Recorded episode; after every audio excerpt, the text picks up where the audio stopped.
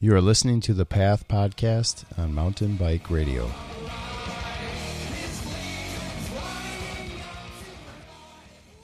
Welcome to another episode of the Path Podcast. Uh, this is Nathan here with Tawny and Ock, and that is a random Pinkbike video because I was a little lazy on picking something, and so that's what the kids listen to.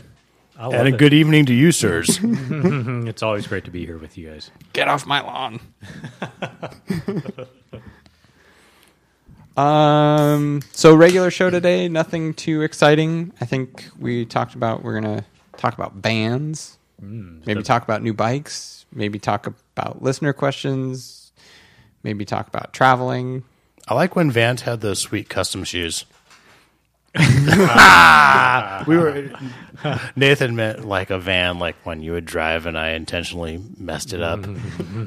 Yes, you did. Sorry, I actually, I, sorry. The levels are a little bit off from last time. Levels. Yeah, we're That's a cool Keith reference right there. uh. So yeah, we okay. It sounds better now. Okay, Ock's gonna give you shop news. Awesome. So, man, the Path Bike Shop Holiday Lights Ride is coming up, and that's going to be Sunday, December sixteenth. Meet up at five five thirty, rolling out at six o'clock at the Path Bike Shop in Tustin. There are some amazing holiday light displays in Tustin. The finale where we go is really good. Oh yeah, Over there off Red Hill, like a little bit s- like southwest of Irvine Boulevard, th- that neighborhood has a long tradition of really taking pride in their holiday lights. yeah. It's it's so amazing. Don't they close that street off and it's uh, people? It's just walking, but It since we're on feels like it. It might as well be. It's like parade pace if you want to drive through there. It is. So it's pretty awesome. Uh, bring light helmets for night riding safety. And after the ride, we're going to end up at Tustin Brewing Company for post ride merriment. They've got the old town back on tonight. I stopped on my way over. It was out. You know they had a, they had a crisis. Yes. Their their stack melted, which is pretty awesome. Wait, what was this? So you know if you want to brew beer, you have a burner that like boils the water to like break down. Oh, right. So it's like a chimney. Yeah, it it's it was um, I think galvanized steel and it melted because Whoa. of because something went wrong with the burner. It was burning too hot. Oh, So yeah, Tustin Brewing Company they have um, their Kettle Crisis, which is the beer they made in tribute to their crisis. It's good times. Yeah, they're kind of like our sister business, our our our brewery sister, brother, cousin, nice. step step stepmom. Identifying as Jason the mogul owns the castle, Tustin Brewing Company, and it's awesome. it is. It is. They support the path. They support our race team. They give us kegs for our events. I'd stack the IPA, the Old Town IPA, up against the best. Yeah. Like let's just bring let's just I'm just gonna go out there and say I think it's better than Pliny. Mm, I would agree with that. And I and I don't know what else to say that it could be better than to make more of an impression. I mean, and don't get us wrong. They they actually when they do have the younger on tap, they get they get lines out the door for for the younger. And then I go in and there will be someone there who lined up to buy the younger and I'll have an old town. Yeah, I'm, I'm the same. Especially the current batch. Oh my gosh. Is that right? Oh my gosh. The mogul should be so proud. Can we get this done and we can head over afterwards? I'm just kidding. Hurry up. But you Hurry can up. join us at the Holiday Lights Ride and can. then go to the Tustin Brewing Company. that is true, and we have weekly shop rides where you know, I mean, if you want to head over to the, the castle afterwards, uh, after rides, whether it be uh, things like the Whiting Luge ride on on December first, um, Sunday ba- Sunday Sunday bike rides, you know, rolling out. Uh, stop by at at Tustin Brewing afterwards for Old Town IPA. Now, yeah, it's it's always good. Man, and the hef, by the way, if you like wheat beers. if you like wheat beers, It's like a blend between like an American wheat. It's got a hint of like the banana clove of a German hef, but it's really more of an American wheat. man, I just remember I used to have this um, lemon infused vodka, and I I don't know if it was a holiday or video video premiere, but I brought a bottle of that along and and infused some of the the hef. Mm. It was good times. Sounds delightful. Quite an adventure. Elrod, if you're out there, it was good times. Oh, he's out there. Oh, he's out there. I rode there. Oaks with Joel today. Really? Yep. Oh my gosh. He's on his um, transition Sentinel. He got a 2019 Sentinel GX Eagle carbon. Nice. He's shredding it. Did Yeah, he get for sure. the wine color one? No, he got the gray and black. Oh, Pretty good for an old man. Riding in his dickies. He was. Is. So I I recently um, I was at a surplus Army Navy whatever surplus store and, and they had a bunch of dickies and got a couple dickies for a couple young men that a couple pairs of dickies for young men that I know and I ended up getting the longer longer inseam Like a 13 inch. like the 13 inch yeah and when you have dwarfism in your legs it might as well be um um uh, what do Those are like culottes exactly or, So- or knickers. knickers yeah We, we did have some listener questions on what specific Dickies you guys like to ride in.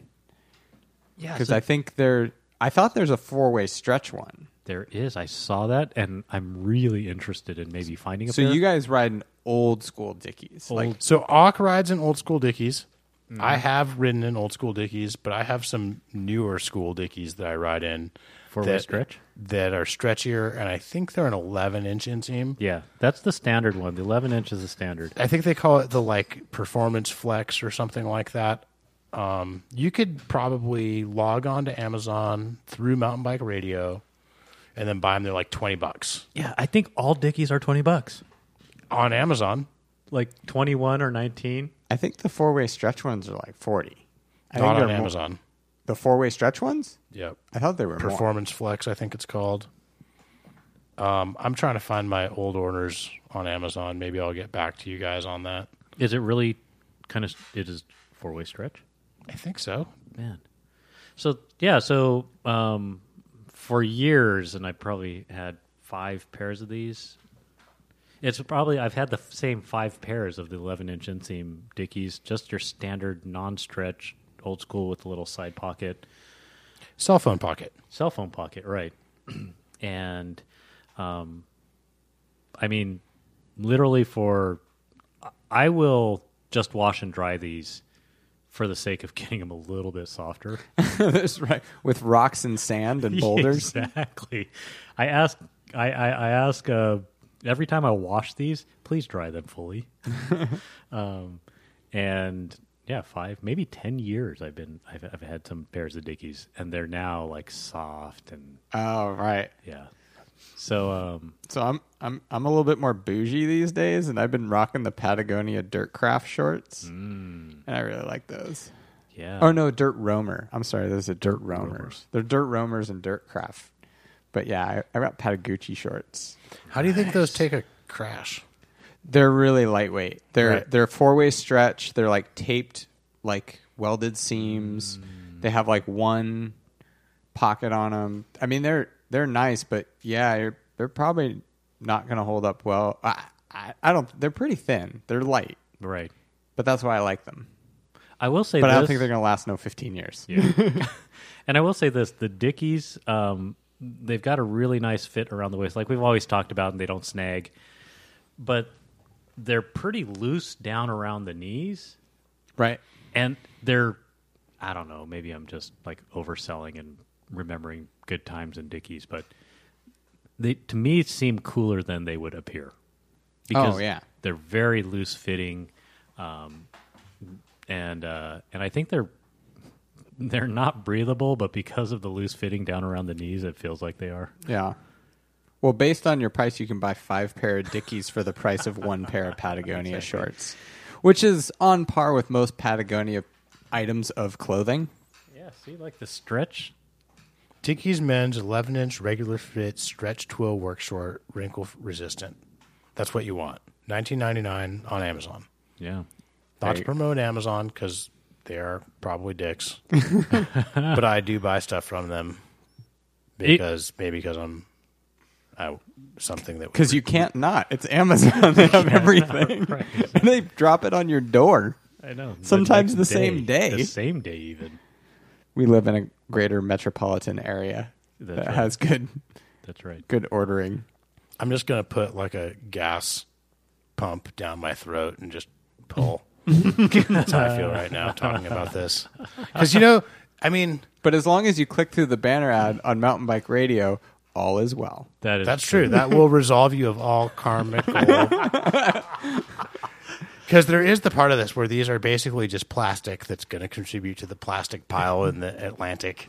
But if you wear them for 15 years, But if you buy the Patagonia ones, Yvon Chouinard will bless you and say you're good to the environment. that is true. Man, I would totally like to get his sail mast. Never mind. But you know what? I've never felt the need to have stretchy dickies. Maybe that's because you never have had them. That's true. Hmm. It's like So there's a I'm gonna have to try them. the best you know is the best you've ridden. Till you try it. Just what I. That's the old. That's the old. Uh, was it Race Tech, the suspension company, the motorcycle suspension company? Paul Thede, Race Tech. Best you know, the best you ridden. that's kind of their mantra. Um, are we good on shop news? we have shop news. Or we have more? We have a little bit more. Um, Giant is coming in. Giant and Liv are coming in. Giants actually riding tonight. I mean, it's not going to be on the show, or no, tomorrow night. No, De- December second. They're actually no, they're oh, doing a night. Yeah. Oh, it true. was. They're- Oh, is it this Thursday? I thought it was this Thursday, like the one that's going to be too soon for this show. Yeah, but there is an actual demo that will might make it. De- Sunday, December December second at the Tustin Shop, Giant Liv. Right, that right. show that this show might be up by then, but probably not. So Maybe it is at the the Tustin shop, nine to two. Bunch of really cool bikes, uh, including a, a Trance Pro 29er, Tawny, um, and uh, yeah, Yeah.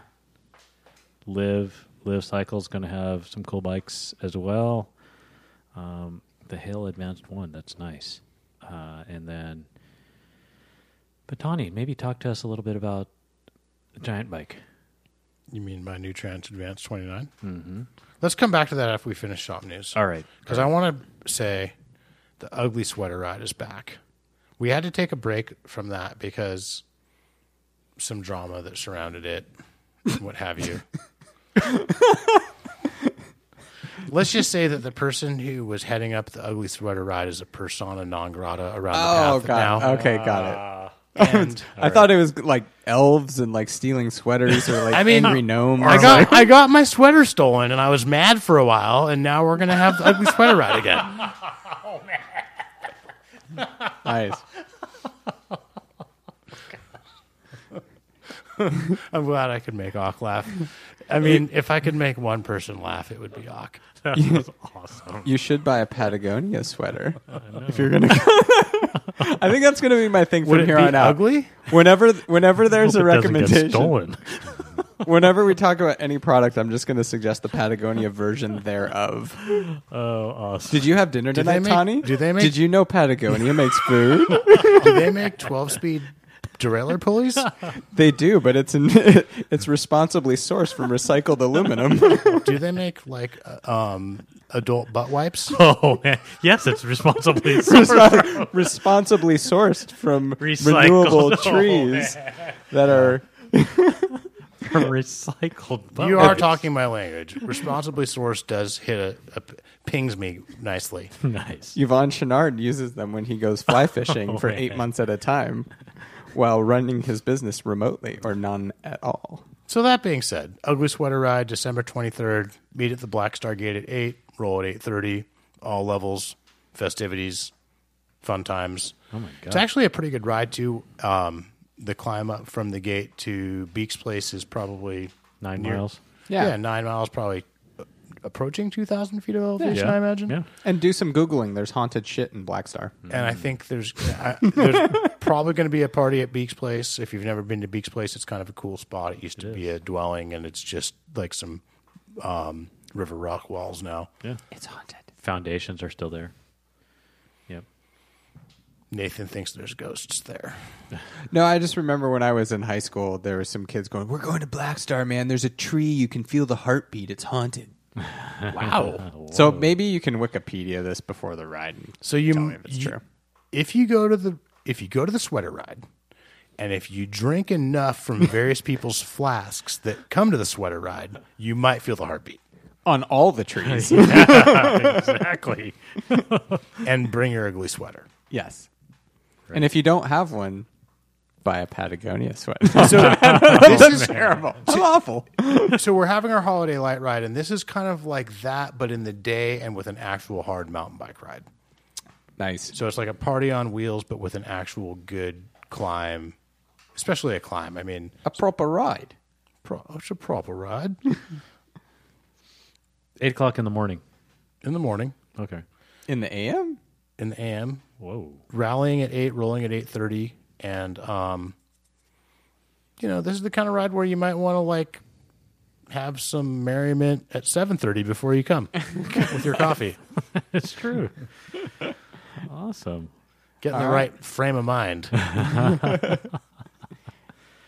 All right. Any other shop news? I think we're There's a. pretty good. l- We should just move on before I like spew. too much. But I've said too much already. All right. Yes. Um, Trance Advance 29er. Oh, yeah. Do you want to go there first? Sure, we could talk about. So I got my new Trance Advance 29. I did a ride at Oaks the other day. Um, came back with a bunch of notes on how I wanted to tweak it. Spent a couple hours this afternoon, like moving headset spacers around and like rolling the bars, like roll the bars forward a little bit. Um, torque the stem faceplate bolts to spec, take it for a little spin and then roll them back a little bit, mm-hmm. torque the stem face big to spec, and then mm-hmm. take it for a spin and roll them forward back a little bit, and then move the brake levers in a little bit. And so I spent a lot of time today kind of like just kind of geeking out on it and making it mine. Yeah. And then I took it for a ride at Oaks, and it, it's sweet. I would say It's a tw- 26, 26 and three quarter pound bike without pedals. with pedals, With twenty pedals. sub twenty six with without pedals, okay. So and I, that's with two three DHRs. Oh. EXO. So yeah, that's what I was gonna say. Is like to me the I I really like the transition smuggler that I have. I really like the Geo to it, but I do think it's a bit porky. Um, probably because of the build I have. Probably because of you know the frame probably is heavier than a comparable Giant. So I guess uh, that's why I would go with the. I think the weight benefit is what would draw me to a Giant and maybe sideline the smuggler for a while. You know, I also think the Maestro suspension is possibly more kind of controlled and behaved than the Giddy Up. Yeah. Although I don't have enough time on the Giddy Up to say that with great confidence. Yeah. But I will say that I've always really felt the Maestro suspension feels like a well tuned DW link to me, which always, I I feel like it's very, very efficient. It, it moves when you want it to and not when you don't, for the most part. Although it's interesting on this particular bike, I do feel like there's a little bit of like. I- So I've got that the um I think it's the DVO. I forget what rear shock is on there. I think they make one air. It's their air shock. So I think there's it's got three one. positions. Topaz two, T three. It's got three positions, and in the open position, it feels a little squishy on pedaling. Really, even only with 115. Yeah. In the middle position, it still to me feels a little squishy on pedaling. Hmm. And then in the firm position, it feels too firm to me. Ah, huh. But if I kind of tune that out and ignore it, it climbs really well in the middle and open position and firm position. And it it's more of like a um, perception thing. Like, why does it feel so squatty when I kind of bounce on it? Yeah. and and a little bit of like I think this is like I see the suspension moving and I wonder why and if it should be and stuff. But it's a small nitpick overall, and I don't and it, it I do think it it climbs awesome, like maybe better than my Hightower, which I didn't have that complaint about. Hmm. So you hmm. know, it's not like a. It's not like it doesn't. Even in the open position, it climbs really, really well, but it feels like a little bit squatty to me. Sub. Well, yeah. There's also a weird resonance to the bike, Oh, like a sound resonance. So I haven't had any like major issues with this yet, but just working on it, I can tell that there's like a Like when you click through the gears, you hear a little bit of like a ring through the frame. yes. Yeah. yeah so here's where I hear this all the time is uh, I recently did a cyclocross race maybe a week or two ago, and those guys like to use deep dish carbon wheels Yeah. and like lightweight carbon frames. And when they rack through the gears, especially particularly if they have a SRAM shifting system, it's like clong, clong, clong, clong. Like you can hear it Oh, through interesting. the frame. It's crazy.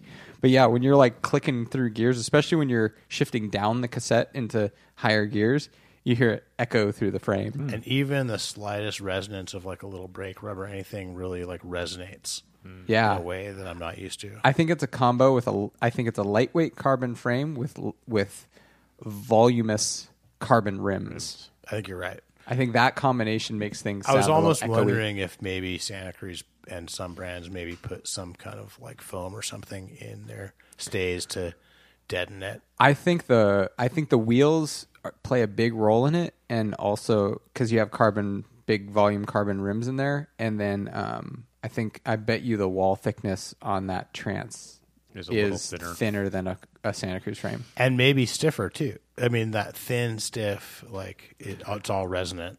Uh, Could be. yeah, it it could be. I mean, typically thicker is going to be stiffer, but it's also the size of the tube diameter ma- plays a big role in stiffness, which is like aluminum softer than steel, but that's why they have to make aluminum frames with bigger tubes, and steel has smaller tubes. And all But I, I do think a, a less yielding material might resonate more. So, what do you think of the Be DVO thin and, suspension? thin so and far? stiff. The DVO suspension feels very supple.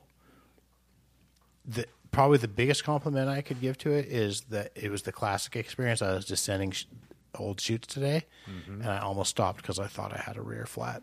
Oh, nice. Nice. Yeah, That's awesome.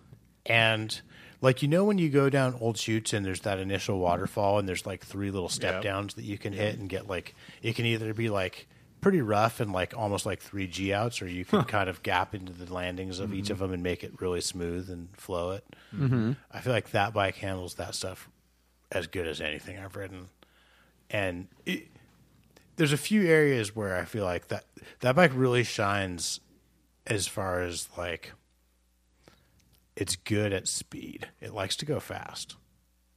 Right on. And you have a medium? I'm a medium. I wish the seat tube was a little bit shorter. I really like the reach. Um, I have a really weird setup where my bars are about 60 millimeters above my saddle, and the first ride I didn't make. I didn't make that change. I just rode it how I got it, and I really liked the lower bars cornering on downhills to the point where I almost cons- I caught myself kind of considering suffering with like s- shoulder tension and neck tension and hip tension. Ankle pain. It, you know, it's interesting. I think that your point, Ock, that it comes from the or a lot of my need for taller bars comes from my ankle, but it doesn't. That's not where it. That's not where it manifests. It's because you compensate in other ways. Right.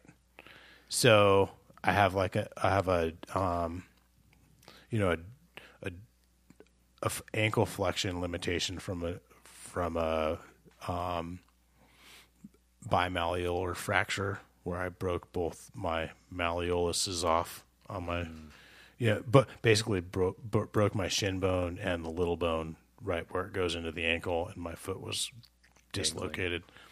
So I've I, ever since then I've had like a um, a dorsiflexion limitation. In other words, I, I I have a limitation flexing my ankle towards my shin, and that causes a limitation coming across the top of my pedal stroke where it, it puts pressure on my hip f- flexibility. But I actually feel it more in my like knee, hip, back, shoulder area when I'm riding than I do in my ankle, even though it's originating at the ankle. For sure. Um, but I actually really like those low bars descending out of the saddle. It's great for weighting the front wheel. It's great for um, transition from corner to corner. The bars are making a shorter trip from transition to corner to corner. Right. So Yeah. I, long story short, to be comfortable on the bike pedaling around, I have to make some pretty big compromises for handling. And if it was, if it was like a downhill race bike, I'd run my bars a lot lower. Right. That makes sense. I think we made that comment recently when we were pedaling around. We rode together recently, and and uh, our bikes. We have very similar bikes, uh, and mine is set up more, I think, to where you would like it on the downhill. I'm guessing your bars are literally 50 to 70 millimeters lower than mine. I think they are. Yeah. Yeah, that that is one thing I noticed on yours. Because I think your bars are about level with your saddle, and my bars are about 60 millimeters above my saddle. Right. So how how did you come to this conclusion? Because I know you do um, you do a lot of the fitting. Did you have someone fit you, or did you kind of self fit? little of both. Yeah. Um, I've gained a lot. Of, I definitely have gotten a lot of help from the fitters at the path and in, in arriving here. But it's also just like, hey, if I if I don't do this, I start to get a stiff neck. I start to it, riding just doesn't. You know, like Brian on our podcast talked about it on the last show about a good fit doesn't suck to doesn't feel uncomfortable to pedal all day Right. and um, if I if I run the bars how I used to run them before my ankle injury, which is clo- close to level with the saddle, which even for for the kind of rider I am, even that's a little high. Like a lot of people that I ride with ride their bars lower than their saddle. Um, so even before the injury, I was running my bars a little high, and I think I don't Yeah. have the most flexible hips in the world, and I think that's a big part of it. Yeah. So a big part of my personal belief in fit philosophy is that um, mo- many people are fighting their own flexibility as they come across the top of the pedal stroke. In other words, if you pull your knee towards your belly button, it just feels good. Like there's not a like a point where that sucks. But if you are making that kind of um, if you're if you're bending that way and like pushing your flexibility that way every single pedal stroke, that's going to put a lot of pressure on your lower back and on your hamstrings and probably on your shoulders and neck as well. So at what point? Because I, um, I think uh, like a trail bike setup and a cross country bike setup. Like you go to a cross country race and look at the expert class, and you're going to see a pretty common setup. And like say go to a enduro race in the sport class, and you might see a pretty common setup. And those are going to be very very different. And so at what point would you say you're going to be like riding enough or work on your flexibility enough where you're going to start maybe and I wouldn't say going towards a cross country setup, but it is tor- towards that direction versus the other direction. That your bars are going to go lower and maybe farther out, and you're going to be leaned over a little bit more aggressively. So I think this is really rider dependent.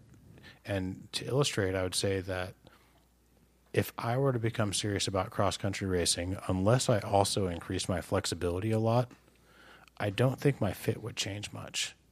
okay, But for an enduro race, I might actually run lower bars and hmm. suffer on the climbs to have that handling on the downhills because I'm limping up the climb anyway. I'm, the clock's off. right, So that's kind of counterintuitive to what you were saying, even though I agree with your kind of general assumptions. like generally cross country, the bars are farther away from you and lower down. So here's what I think is a fit theory. For cross country racing, you want your bars as low as is effective, as low as you can, as low and as you can get them without um, fighting your own flexibility across the top of your pedal stroke. Okay. How do you assess that? How how do you determine or how let's say someone can't come into the shop and they're and they're like, I wonder if I'm doing that. it can be difficult to assess without someone watching you but some a really quick way to assess it is do you feel a bunch of if you feel a lot of pressure from the bars on your hands and if you feel tension in your neck and shoulders you could probably be more comfortable. And that might be from you might achieve that by lowering your bars or raising them. But i would say if if when you're riding you don't feel like you can have if you feel like you can put out big wattage and pedal hard and have a relaxed back, neck, and shoulders and light pressure on the bar on the grips, you probably have a pretty good fit. But if you don't feel that, you probably could have a better fit. So for me, a lot of it is just neck tension, shoulder tension, back tension, and hand pressure on the grips. Is this mostly flat ground? Would you say this is like a flat ground effort? Because I've always thought like as you start to tilt the bike up, things you know So- your no, gravity. because I'm assessing it on my normal rides, which spend most of the time climbing. okay. Um. However, flat ground is a. It's generally going to feel a little that a lot of that. If if what you need is to raise your bars, climbing steep climbs, you're probably going to feel it less because your bars are raised from climbing a steep climb. Yeah, exactly. Right. Um, and seat angle too. Like, I mean, that's one thing I question about my own setup is that if I ride around on flat ground, I do feel like I kind of scoot down the front of the saddle because I go a little nose down. But then once I tilt up any reasonable climb, um, all of a sudden it's like boom, I'm into the I'm into the pocket of the saddle and I'm setting. I'm not slipping forward or back. It's so like- I like to fit. I like my bike to feel good at. I like my bike to feel good if I slide if I slide forward and aft on the saddle. I want it to be able to feel good in a variety of terrain. Hmm. So in the middle of the saddle, as a mountain biker in SoCal, I like it to feel good in a moderately steep but not crazy steep climb, like maybe climbing up Willow. right. I consider that pretty steep. Like Right, Fairly but it's, steep but for it's dir- not. It's not like trying to clean like that part climbing out of lizards. right. Or something, yeah, yeah, yeah. or like that. You, you know what I'm saying? Like there's So I I think when I've looked at my Garmin and looked at the the upgrade the angle, I um, think a typical moderate climb in my mind is about ten percent, which is about a five degree upslope, five degree tilt upslope, and so that's. Um, that's what I found. Like as I've ridden around, I'm like, well, okay, I feel like this is kind of a normal climb. I look down, it's like 10 ish percent. so to rewind a little bit. You asked about how one might tell. Mm-hmm. The, the as an observer, you might tell by watching someone's knee tracking. Okay. In other words, if someone's knees track pretty straight up and down through their pedal stroke, they probably aren't fighting their hip flexibility very much. Okay. You mean like front to back Side to side. or side to side? Yeah, yeah. Yeah. But you're looking at them from the front. I'm looking at them from the front. yeah. So if at the top of the pedal stroke, the knees tend to go out, Oh, okay. that's a pretty big indication that you're fighting your own flexibility. And is that And a you'll see that on a ton of riders. is that bars too high or bars too low? That's if, if the knees are going out specifically at the top of the pedal stroke, there's a good chance that that's from bars too low. Okay. There's as- other things yeah. it could be as well. So the bars too low thing, it's interesting because you guys talk about like bars being level and bars being above the saddle. As a taller rider, typically riding larges or extra large frames, because the frames don't like head tube lengths and seat tube lengths don't move proportionally. Like between a medium and a large, a seat tube length is say an inch and a half, two inches longer. Head tubes don't go two inches longer. Um, it just doesn't. They don't go proportionally. So at, at my size, which is a little bit taller than you guys, my bars have always been lower than my like much lower. It's hard for me So to get my some short high. riders also benefit from bars below the saddle. I would say that um, anywhere from a couple inches below the saddle to a com- couple of inches above the saddle is inside the range of best for different riders. I, I'm just saying, I think based on uh, bike design and how they proportion them out, I find it as a taller rider really hard if you do want your bars higher. For It's- sure. It's difficult For to sure. get there. Low riders who are very flexible and have great core strength have a hard time getting their bars low enough. And Right. tall riders who have long legs and high seat posts who are less flexible have a hard time getting their bars high enough. right. That's for sure. But I don't think that short riders need their bars below the saddle or above, and tall riders vice versa. I No, just no, think no. that for the short rider that needs a lot of drop, that's a little more difficult, and for the tall rider that needs a lot, like a lot less drop or maybe some rise of bar above saddle, that's more difficult. Yeah, I've always had a tough time getting my bars high enough. And what you're saying is um, that uh, downhill position where you know your bars are making a big trip from side to side, and you don't have a lot of direct tire pressure. I suffer from that a ton um, because I want my bars to be kind of highish and more comfortable. But then I my hands are essentially very far from where the well, tires to your touching point, the ground. even if you run your bars level with your saddle, they're probably um, higher than my bars above my saddle. Correct. So yes. you are making a bigger trip. Yeah, yeah. But then it's a sacrifice, you know. Like I, uh, I've always felt like um, large and extra large bikes, you tend to be leaning over more. Yeah, and I'm a big fan of big bikes when bigger bikes have a lo- uh, tall head tube for that reason. Yeah. But I also think it's a delicate balance because you can always run some spacers in a higher rise bar. Yeah, yeah. I think But it- sometimes you run into the um, like, uh, you know, a stock build may may not have enough uh, spacer allowance in the fork cut or something. You sure. can always get a stem in a bar, but still. Right. But if the there there's a hard stop on getting them lower sometimes. Mm-hmm. Like there's just not an option. Yeah, or you get those weird like I think uh Syntace makes a funky negative stem that goes super way below the head tube or something like that. Right. But you can start getting weird stuff to get both ways. You get weird things happening. Take off your dust dust. get an extra millimeter. exactly. um but yeah, one thing I, I guess side, side note, one thing I've noticed when I've kind of just run the numbers on paper, I'm sure you've seen this, is uh, um, hardtails have very low bottom brackets compared to full suspension bikes. And actually, if you do like the true drop kind of thing, that, I think uh-huh. that's why so many 29ers run inverted stems, and especially in the cross country race environment. Because if you run a stem in the positive direction, it's actually way above your feet as compared to a full suspension. Right. I think, um, for like hardtails and versus full suspensions, because your feet are higher, so then the bars get higher. But on the full suspend or the hardtail, the, your feet are a lot lower a lot of times, and so the bars track down too. Right. But then there's the sag that has to be factored in there as well. Yeah, on full. Yeah, true, true.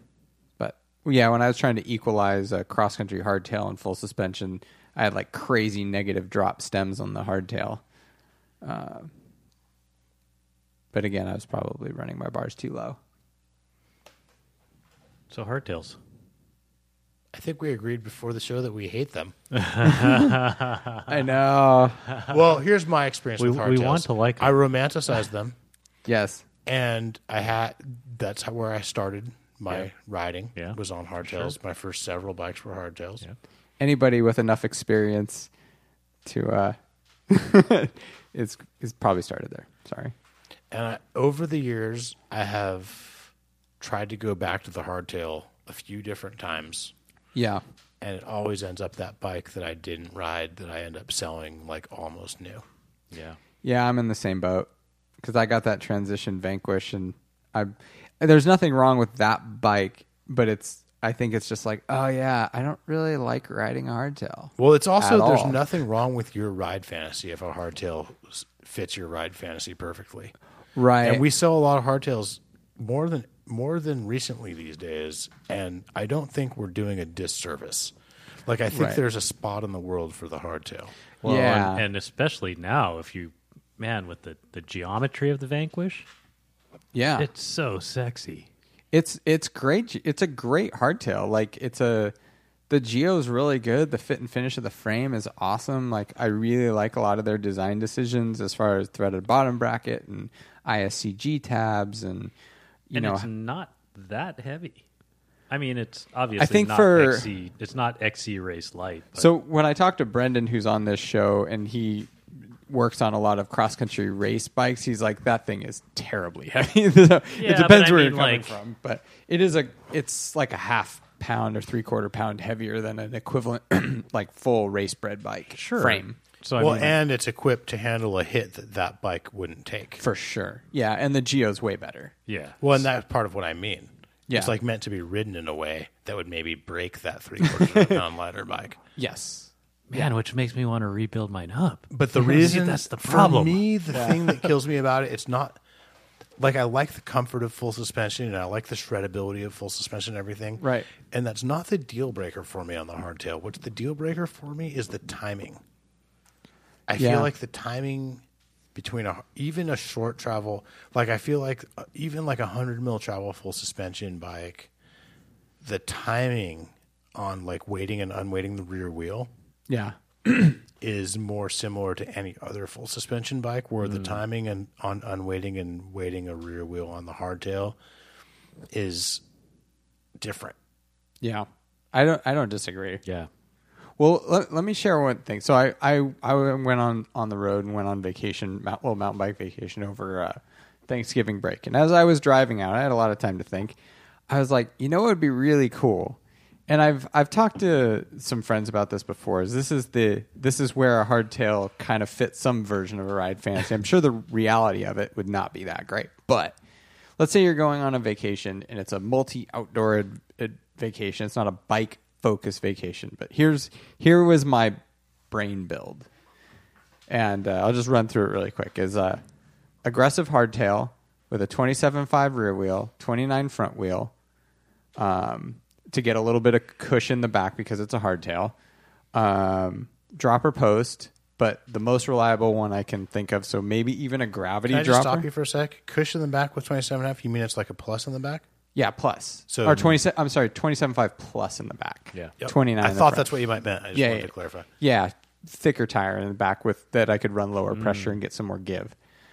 Um, coil over fork or a fork with a coil, so that on my trip, Wait, could we put a coil on the outside of the lowers? Yeah. coil a coil fork, so that I Coil under. Yeah. So I don't have to pack a shock pump and don't have to worry about that. Um, You better not say tubes, because I'm going to push back if you say tubes. we'll get there. Mechan- mechanical disc brakes, So mad. uh, flat pedals, so that I don't have to. I can bring hiking shoes or whatever shoes. We've talked about this before. Yep. Um, the multi-purpose 510 Freeriders.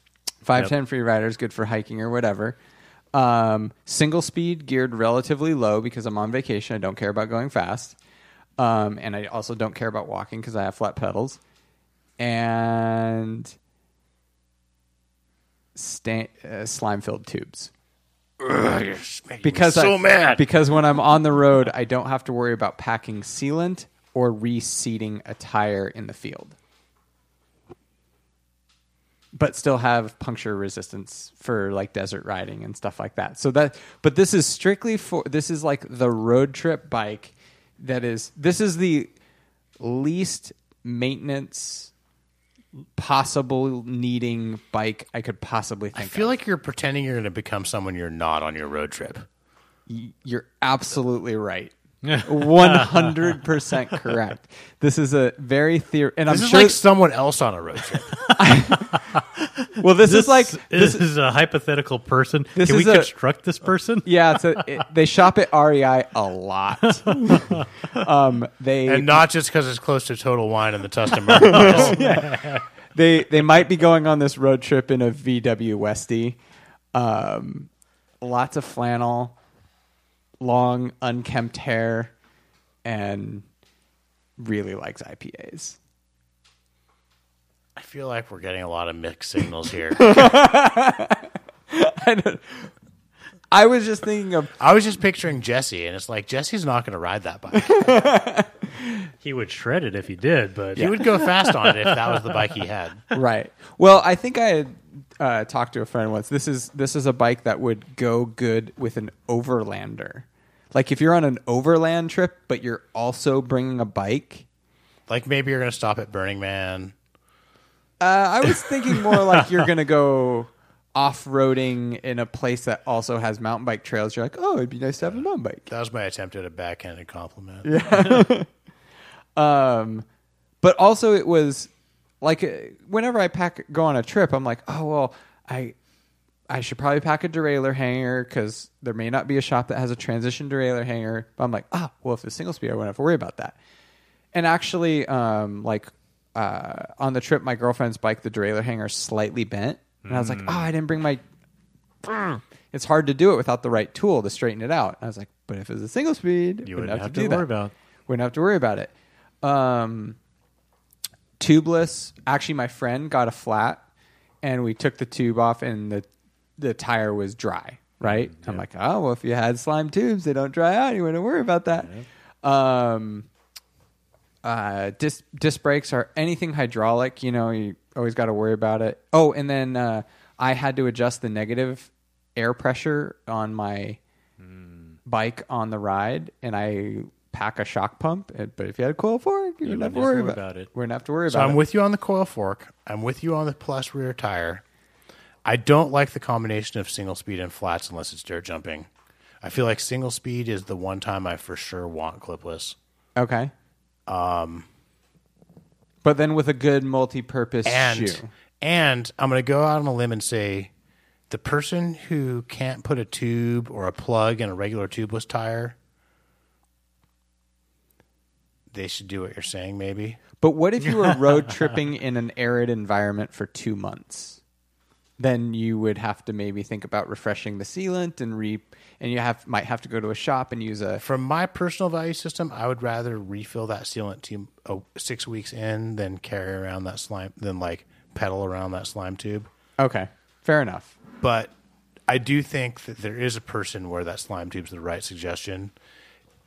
And that same person probably shouldn't get cable brakes because any benefit that they might get from them, they're not going to fix them anyway. Like if they, Uh, okay. Yeah, yeah. Okay. like they should get hydraulic brakes because they're less likely to have to work on them. If they're the Yeah. person who can't put sealant in their tires. Okay. I mean, that's just what I'm thinking. Maybe I'm wrong, and there's probably an exception to every rule. Right. Fair enough. But, I would say the person who is intimidated by putting some more sealant in their tires six weeks into their rad arid adventure Arid climate. probably would be better off just like hoping for the best with their hydraulic brakes than like thinking like I could fix these cable brakes. Oh yeah. Well, okay. Well, I I feel like if I if I was on a road trip and I had hydraulic brakes, I'd pack a bleed kit and fluid. But if I was on a road trip with um, cable brakes, I just have a spare cable somewhere. But if I was on a road trip with hydraulic brakes, I uh, brakes, I would generally plan on not working on them. Where if I was Yeah. on a road trip with cable brakes, I would generally plan on working on them. Ah, interesting. Okay, fair enough. Yeah. Both re- Especially for six weeks. Like six weeks in, I'm thinking I need a new cable and housing for my cable brakes. Probably. ah, interesting. Well, but no, arid. We're talking arid. No, it's- well, there's dust, right? true. And it may, hopefully, I have end to end housing. Yeah, it absolutely. This would Hen to hen. end to end housing and uh, compressionless. The Jagwire compressionless. But if I'm the guy that needs those cable brakes, I probably wouldn't make that choice. Well, anyway, this That's is, like a nuanced decision. yes. where like that person could probably bleed hydraulic brakes. Step up, son. Don't don't live below No, your per- I- potential. You can bleed a brake. I think cable brakes are pretty cool in their place, it, but I I think it's a special special person who wants to work on them and wants low tech. Like it's like right. Well, it's in the field serviceability. the person who It's is on the trail serviceability. right, but the person who can do that on the trail service can also change some So, so I've I've talked about this uh, cable disc brake infatuation. So like you and of- me alone in Mexico for like six months. Let's take cable brakes. right? Okay. with no no supplies. Like, yeah, Right. we'll fix those cable brakes. We'll keep them running. Yeah. It, random person who's not gonna, who's not going to fix anything that goes wrong and just has to hope for the best. I'm going to send them out with hydraulic brakes. Yes, A- agreed there. Yes, but this is my this is my crazy ride fantasy of a bike that I can almost completely service on the trail if if need be, or in the mm. field, eh, on the trail in the field slash. It's my theoretical bike that nothing can go wrong. So to that, I right, and on that bike, I'm thinking tubeless tires, and then bring a tube. Maybe bring a slime tube.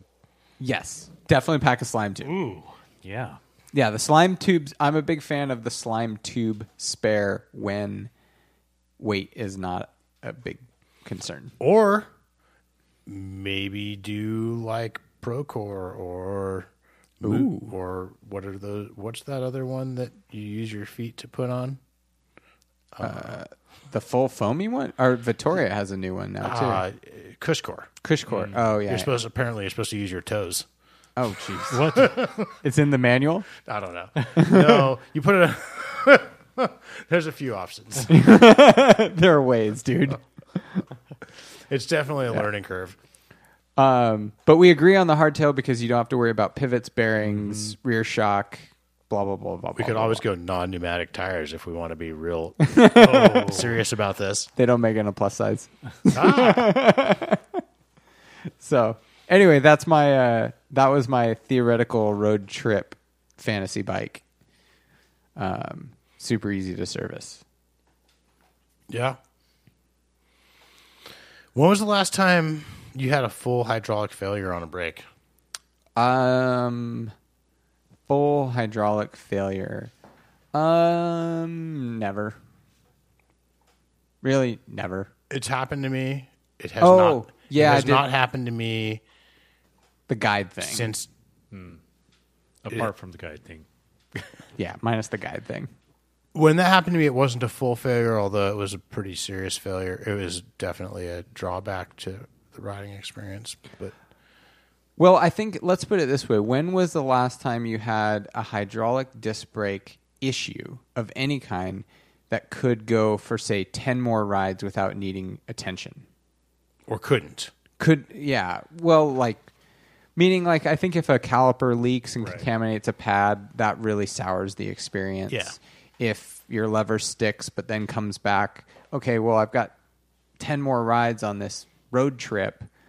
Um, it's not working. It's not working right. You know, so I think the the and this kind of actually goes to some of the earlier stuff I talked about is kind of what I make decisions for my race bike that I travel with versus um, a bike that I ride day to day that I get back to my fully well stocked equipped garage that's 20 minutes down the road from the bike shop. Your dream bike, your your dream travel bike, probably looks closer to your race bike.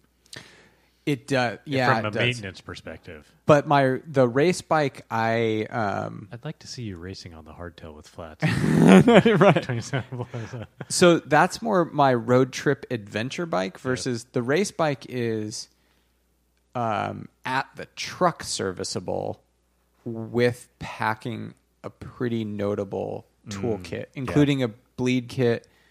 Um, I think I had this conversation with a friend recently. Is like when I go to a race, I often like to have a spare dropper post, a spare rear shock, a spare derailleur Or hanger, at least a spare cartridge for the dropper post. at least a spare cartridge, yeah.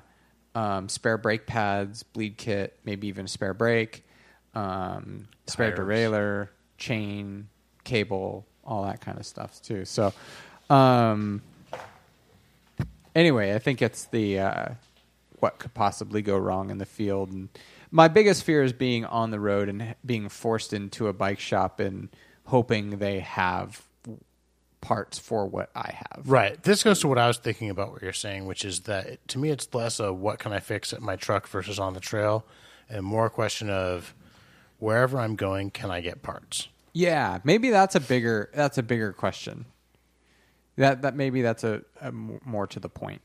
And granted, I mean, the road trip I went on over Thanksgiving is I went to Moab. There's plenty of very competent bike shops in in Moab, and I bet if I even dug around, I'd probably find a transition derailleur hanger. But And you could probably buy a line and some fluid and banjos and Right, for like Shimano brakes. But say, for example, traveling with like TRP brakes or Magura brakes, like you could probably not. find parts for SRAM or Shimano brakes. so that's one of the reasons I tend to strict, stick to SRAM and Shimano and Fox and Rock Shocks and Right, right. Yeah, go with the mainstream brands, better chance of getting fixed on the road. But that's also a reason why I really like wheels with standard hubs with J bend spokes. Uh, you break spokes like you know you may not have i9 spokes or Crank Brothers spokes or sometimes not even straight. What straight pull are more common, but even still, having all the lengths of straight pull spokes at a bike shop. Yeah, you're 100 percent right. I, th- I think Yeah. even shops that have a lot of spokes have more option, more length of J bend than straight pull. Yeah, yeah, because they're you know they're fixing every other every bike below two thousand dollars with J bend spokes versus. Um, That every- being said, if you're going to an area with a decent amount of good shops, someone's got a spoke cutter. uh, Like in Moab, I bet you someone's got a spoke cutter. do you guys have a spoke cutter Yes, like a the big crank one? We have the Hozan, which is the cheaper, like one at a timer. Yeah, yeah, yeah. Like bail you out, get you going, not like real quick cut you 32 spokes for your wheel build. oh, right, right. I once I would a, love to get the Wheelsmith spoke. Is that cutter. Wheelsmith or no? That's someone else makes that thing.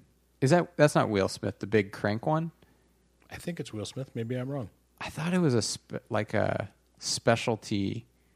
Anyway, it's funny. I've worked at Maybe I- it's Phil Wood actually. Phil It's Wood. Phil that's Wood. it. It's a Phil Wood. It's a Phil Wood. That's on. cutter. Yeah, you're right. It's Phil Wood, and that is on my list of things I would like.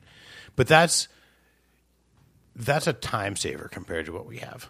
Yes. Yeah. Well, so the experience I have with doing it, I've cut thousands of spokes on it, is when I was in high school and college, I worked at Velomax Wheels, and cutting spokes on the Phil Wood cutter was production. Yeah, it It cuts was it, like- cuts them and rolls the threads in one in one move. Right. But it does take a lot of arm English to learn that thing.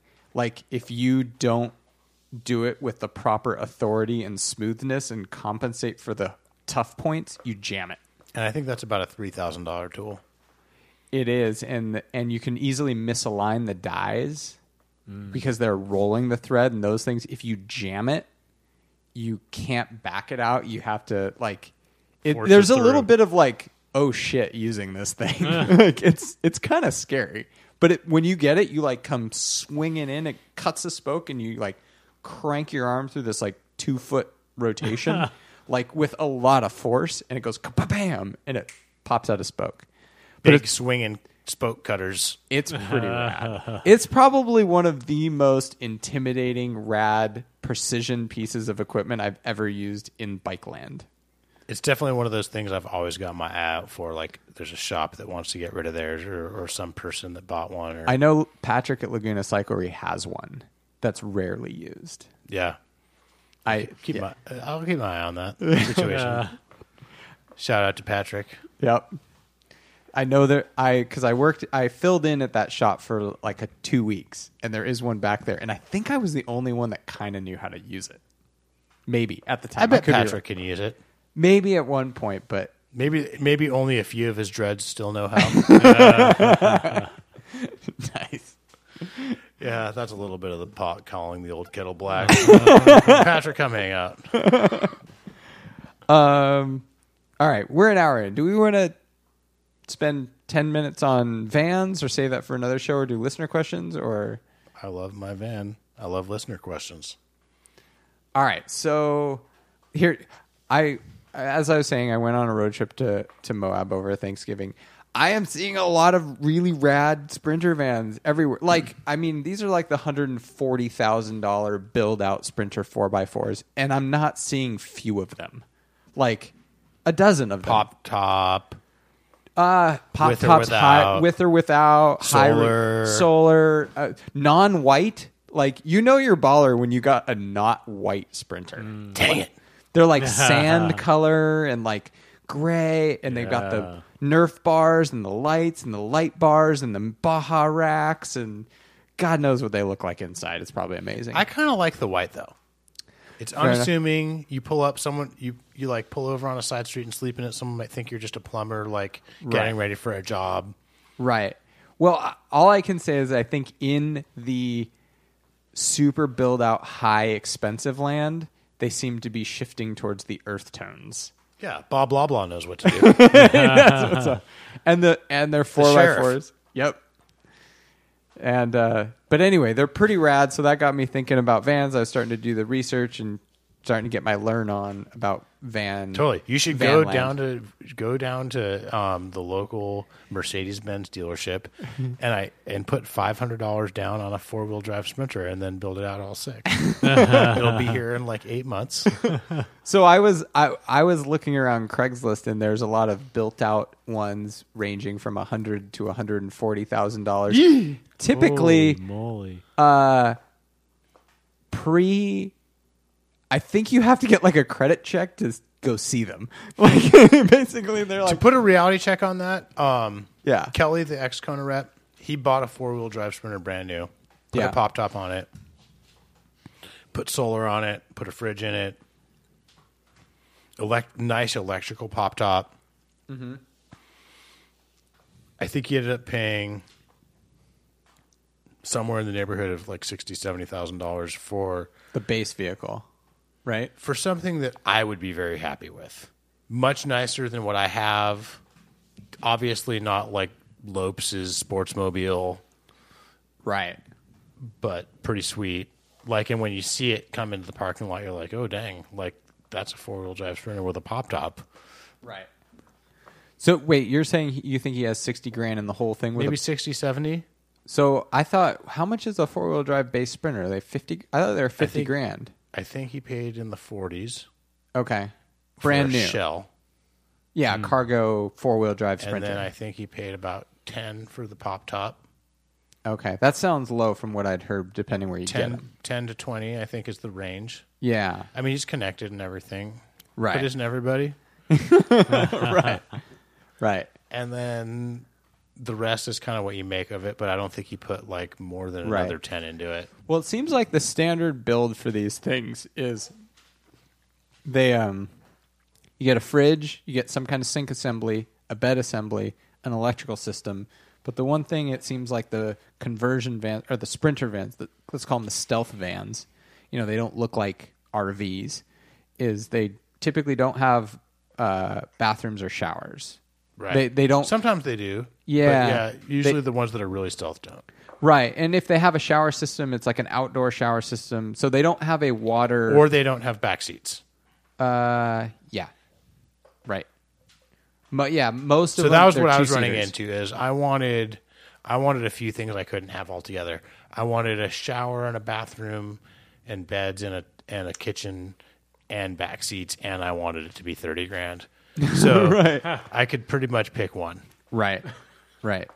Yeah, it, or I like your yeah. back seats. or you're dropping 130 grand on a really nice, fully converted RV, But essentially. but I'll tell you what with our like makeshift beds in the back and back seats and a used sprinter I think I've slept in it like a hundred times. My wife and kids have slept in it a bunch. We we can sleep at, at a truck stop and wake up with like my wife and kids with a smile on their face and my dog, and it's pretty sweet. Yeah. and it's not extravagant, and we didn't spend like RV money on it, but it's my Right. daily driver, and I'm happy with it. And I can drive around with two bikes in the back all the time, or a motorcycle. I can do dump runs, Right. like. And so, okay, so clarify which one you have wheelbase size. I have the long wheelbase, tall roof, four cylinder, 2014. Um, it has paneling and a and a bed that I take in and out, and then so uh, there's a it's a queen size bed on a platform with um, basically angle like um, 90 degree bend steel rails that the bed sits on. right. So I can unbolt those in like 10 minutes and take the bed out and turn it into a hauler. Right. Because uh, it's high enough to put a bike underneath the bed, but not a motorcycle. Right. So I have to take the bed out to put motorcycles in or to like really haul stuff. So like right now the bed's out and you can walk around back there and, and I can haul anything. And I usually have a bike or two in there and sometimes a motorcycle or a surfboard. And then other times and then sometimes too it's like bring a bunch of bikes from the Tustin shop to the Live Oak shop or back Right. either way. How do you like? So one of the things that I was drawn to was in that first gen Sprinter, they had a really short wheelbase one that doesn't take up much more length than maybe a standard length Toyota Tacoma. Um, and so on a quote unquote daily driver getting into parking spots, I felt like that would that would be really handy. Um, you have the longest one, which is the one I'd be most scared of to drive around and park and things like that. How's your experience been with that? Mostly it's not bad. I I mostly back into parking spots. And you have a backup camera. Yep. Okay. Backup camera is really helpful for that. I think if you're ready to commit to backing up into most of your parking spots, the full length one is worth it. Even just even if you don't need the extra space most of the time. Okay. Because the gas mileage is or the you know, the diesel mileage is about the same. Right. Uh, The same. And they just have more butt to Driving until you park is about the same. Okay. Parking is a little different. Right. but it's it's very rare that I feel like oh I could park a I could park here if I didn't have such a big vehicle. It's not Yeah. that there is there is that moment where like this would be a lot easier with a smaller vehicle sometimes. Right. But at this, I think more often it's like, oh, it's great that I can fit everything in here. Right. And the again, the fact that the mileage is the same and driving around is pretty much the same till you park. Those are the big factors for me. Yeah. And I kind of take pride in like, oh, I can park this giant thing anywhere, and people look at me like, what the heck? And I'm like, that's right. Nice. And yeah, so I mean, one of the things when I was shopping around is it looks like these Sprinter vans are really they do hold their value, and sometimes maybe artificially so, where you're seeing ones with like two hundred thousand miles on them and still commanding fifteen thousand dollars. Right. I really feel like there's a sweet spot with a Sprinter purchase where it's between maybe f- 35 and 100,000 miles. Right. where there's the there's the like automatic concession of like this has obviously got to be way lower than a new one Right. and it's maybe almost as safe as an investment as a new like 40,000 miles on a sprinter's barely broken in So yeah, that's the thing is it's the diesel motor, and everybody's like, "Oh, you can put half a million miles on those." I was like, "Yeah, but there's still ball joints and wheel bearings, and you know, you know, uh, rack and pinion systems and coolant systems and seals that are drying out. Like, yes, diesel motors last a long time, but there's the rest of the vehicle that has a service life as well, and when that all goes, that's a lot of money. I think for the most part they're built to be like commercial delivery vehicles and stuff and they're Yeah. built to take a lot of miles and a lot of abuse right. my general impression is that it's somewhere around 200,000 miles where you start to get a lot of like wheel bearing type stuff. Right. Before that, on the newer ones, there's some risk with the DEF fluid delivery systems. Hmm. So there's, you know, DEF pump, DEF this and that stuff. Right. And that stuff can be thousands here, thousands there real quick. Right. And those are the older ones, the first gen ones don't have that DEF Right. system. Right. and they're all and there's other options like the Ford Transit and the the ProMaster and all that, but those are all gas that get. I mean, we're talking close to half the mileage of a I of the diesel sprinters. I think the I think some of them get more like 70 to 80% the mileage depending on the one, okay, but a lot of those are front wheel drive which is arguably better but arguably worse. right, Definitely better in snow and rain. yeah. Well, and I, I guess the the old trusty comparison is like the uh, Ford Econoline series. I mean, those vans are everywhere, um, but I think some of those have get like 11 miles to the gallon with a gas. But I engine. think the new Ford that looks like a Sprinter with the, turbo boost, I think those get 18 20 19 miles to the gallon or something. Okay, yeah, that's that's the Ford Transit. Right. But you're not going to find those used for four grand. No, but they are less than a Sprinter and they have way lower cost of like maintenance than a Sprinter. Right. And Ford dealers are Cost everywhere. of parts. co- Yeah. Hmm. But I do think too, if you're going to go to the dealership, you're it. If you have a good independent mechanic that is happy working on your Sprinter, that's a big thing. Right. Maybe check into that. Either first. way, if you're going to the dealership, you're paying a premium, but you will pay a lot less of a premium with the Ford. Yeah.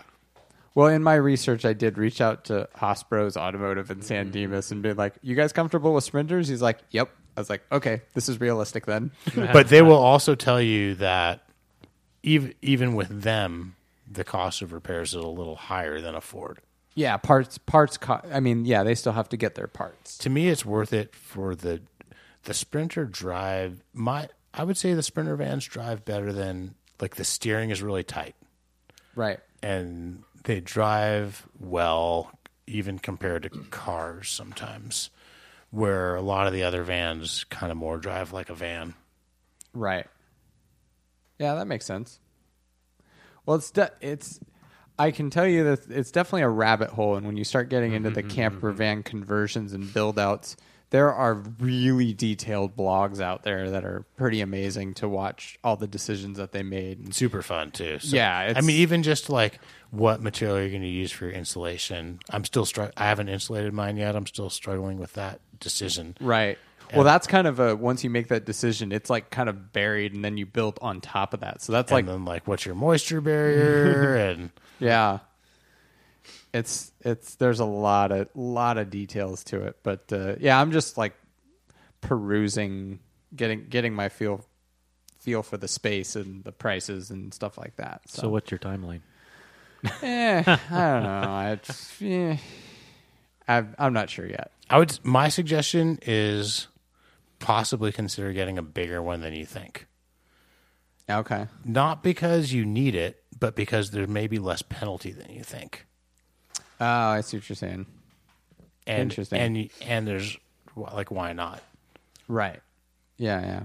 So he- here was another theory I had, and I wonder what what you guys think of this. Is my thought is if you can somehow get, we're talking about the cargo vans because there's passenger vans and cargo vans. The cargo vans are often a better starting point for conversions. They have less windows, um, so you're not when you're bolting things in, you're not like trying not to bolt into a window or something like that. and then also the cargo vans, you can buy windows to install them uh, in exact locations that you want. Um, so okay, cargo vans is in theory they come out of fleets. Let's say that cargo van came out of a fleet of a rather large company. Um, my guess is that while they may be driver abused, in other words, like the seats may be torn, they might be kind of scratched up and maybe dented a little.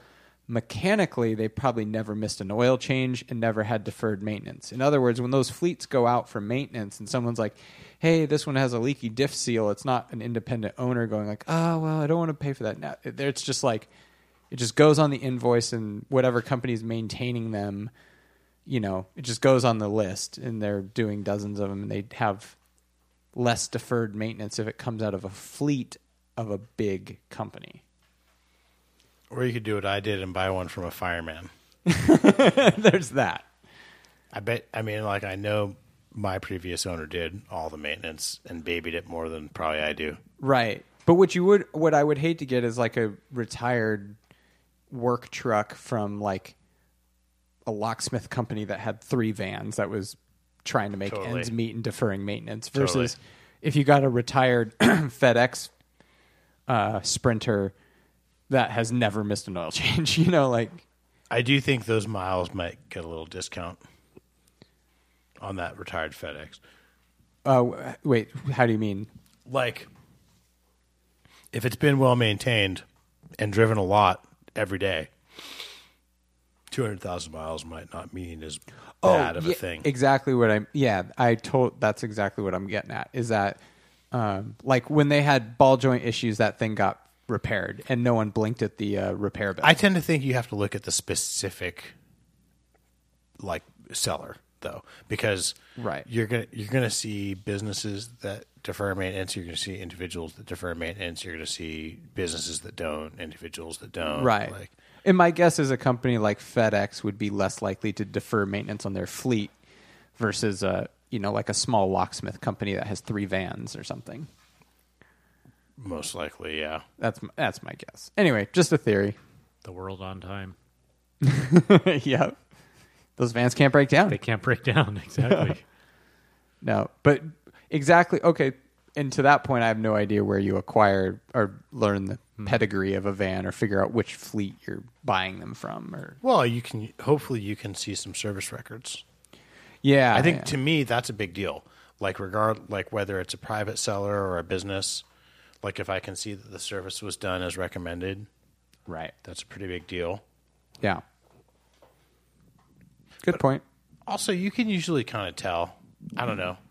Yeah, I it's buying. I think buying a used vehicle in any environment is always It's pretty risky. daunting. Sca- Yeah. Can be a little scary. Especially if you're not good at assessing certain things. yeah, for sure. Agreed. I mean, if you can see, for example, that it's. If you can see that, like, everything is really clean and none of the seals are kind of cracked or weird and everything just seems like new, Yeah. I don't know. Yep. Like I bought my Honda Element. It was it's a little bit more beat up than I think I had wish it had been. Um, but it was low mileage, but maybe not as well maintained through those low miles. So you know, I'm not super happy with the decision of the vehicle that I bought. I mean, I've had it long enough where I've worked through the issues that were there have come up and have been fixed, but it's still like More issues than you had hoped for. yeah, for sure, for sure.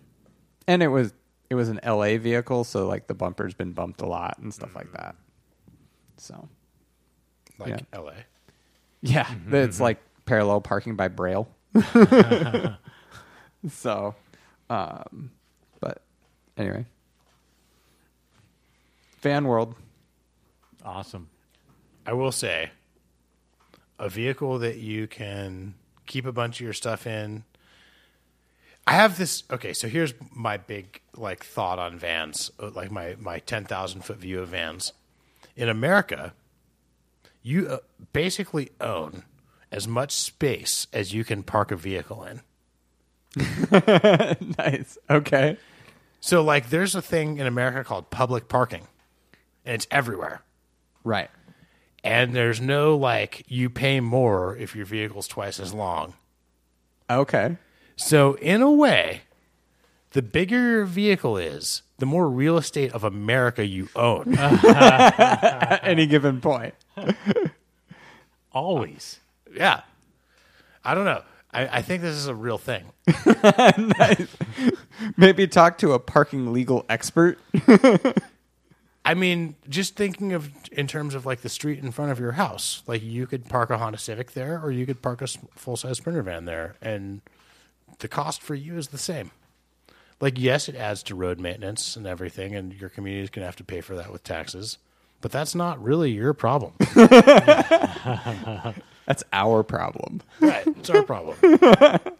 The Royal Hour. and you could fit two bikes and a kayak and a surfboard and a motorcycle in there, and if you don't have any windows, no one would even know. Yes. No, another pro for the cargo van versus the passenger. Yep. Yeah. This is a good point. Making a lot of sense over there. Are we going to do listener questions today? Uh, do you want to do like one or two and call it? Sorry, listeners. We're We're tired. Yeah, let's get to it. We've been riding. Mm-hmm. Riding with people who wear dickies. much more economically friendly. the other shorts that I like are the Mission Workshop shorts, which retail for one sixty five with no liner. I know. Perfect for At least they're not trying to sell you anything you don't need.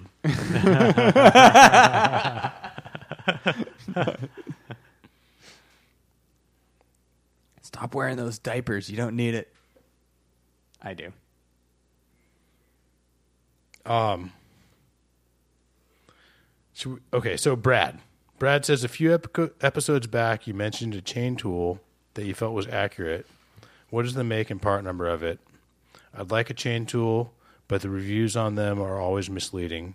Thanks and keep up the great work. Always enjoy listening to your shows. So I think he's talking about the chain measure, the chain wear. Right. Yeah, Bra- uh, Brandon was talking about it, and it was the Shimano or the Pedro's. We use the Pedro's in the shop. I bought the Pedro's after Brandon was here on the show. so did so did I. yeah. So yeah, we were talking about the Pedro's chain wear indicator. It has three prongs instead of the like old school two prongs, which allows it to measure more accurately. right. So good question. Thanks for asking. I was talking to Brandon, and he was mentioning that these days, 11 or 12 speed, he actually sees more, almost more replacement of chains because of like damage to the chain, not wear. Oh, interesting. So So yeah, we're talking about like twisted links, um, imp, like a, a spot where the chain got smashed in and like Yep. the pin got smashed and the link doesn't move properly anymore, that kind of thing. And I agree. Um, Twelve speed chains don't seem to stretch the way eleven uh, uh, to the same kind of, um, especially the nicer ones don't seem to stretch the same amount as like certainly not as much as like nine, 10 speed chains. Yeah. And we're seeing mostly chain ring wear and chain damage and sometimes chain wear. Mm-hmm. Like if it's, you know, 500, 1,000 miles or more. Makes sense.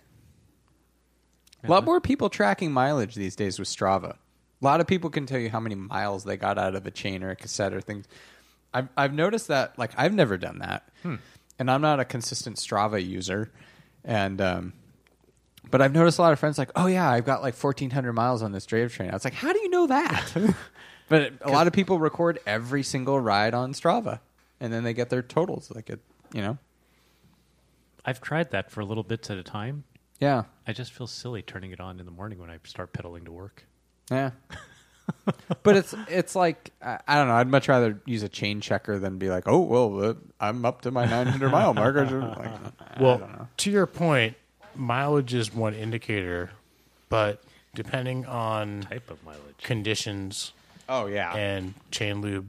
So chain lube, con, um, dirt conditions, dust conditions, water conditions, right. Amount of torque you're putting on the. amount of torque, um, chain line. Like so, are you always in a gear where the chain's relatively straight from the rear cogs to the front? These are all in all factors in wear. I've got a funky thing with my Shimano cassette going on right now. That my so where does it go? Like gear like it's 11 tooth and maybe 12 or 13 is the next step up. Mm-hmm. That gear skips. That's the only one, and I think it's skipping truly like skipping teeth. Say again, which one? It's this. So let's say The second tallest gear. Yeah, call it gear number 10. Like 10th Gear gear. number ten on eleven speed. Yeah. And so that's the only one that skips. And it's if I go to power down on it consistently it'll pop and like like it's climbing a tooth, like fully slipping up and over, but it's only that cog. Um, I recently replaced the chain, but not with a like I played musical chains basically. Like I damaged this chain on a rock, and I was like, I should get rid of that. I, so I threw that one out, and then put another chain from another bike that had less time on it. And so I figured it would be an in. And then this problem popped up, but I've never had. Um, I've had this problem in the climbing gear on cassettes before, like in the gear one Yep. where that one pops, but none of the others pop. But that one kind of like crawls up the teeth. But this, I've never had this problem before. It's super weird. And so yeah, I'm like, I guess the cassette's toast, the chains. I'm not sure what's Do you toast. think you spend a lot of time in that gear? I don't think so. Um, I, I, I don't know. I don't think I spend a lot of time. I'm sure I spend most of my time in the climbing gear, like hours. On the Shimano, um, you might be able to replace that particular Yeah, yeah. I I probably could order like just that cog. ten dollars. Yeah. I wonder if it's a Warren cog. It- Sounds like it. Maybe it is. Yeah. It's also I'm running non-boost cranks on a boost bike. And so there's a little bit more of a chain line than they probably intended for those low gears and mm. Oh, but it wasn't yeah. it wasn't an issue before. What cranks are they? Shimano non-boost cranks Oh, okay. on a boost bike. Shimano's the only brand I know of where the cranks are boost or non-boost. Yeah. In other words, most brands it's the chainring. Yeah, this one's the the the, the crank. But like when you sight down The it, Japanese are really, you know, they can figure out how to make it so that the crank should be boost or non-boost.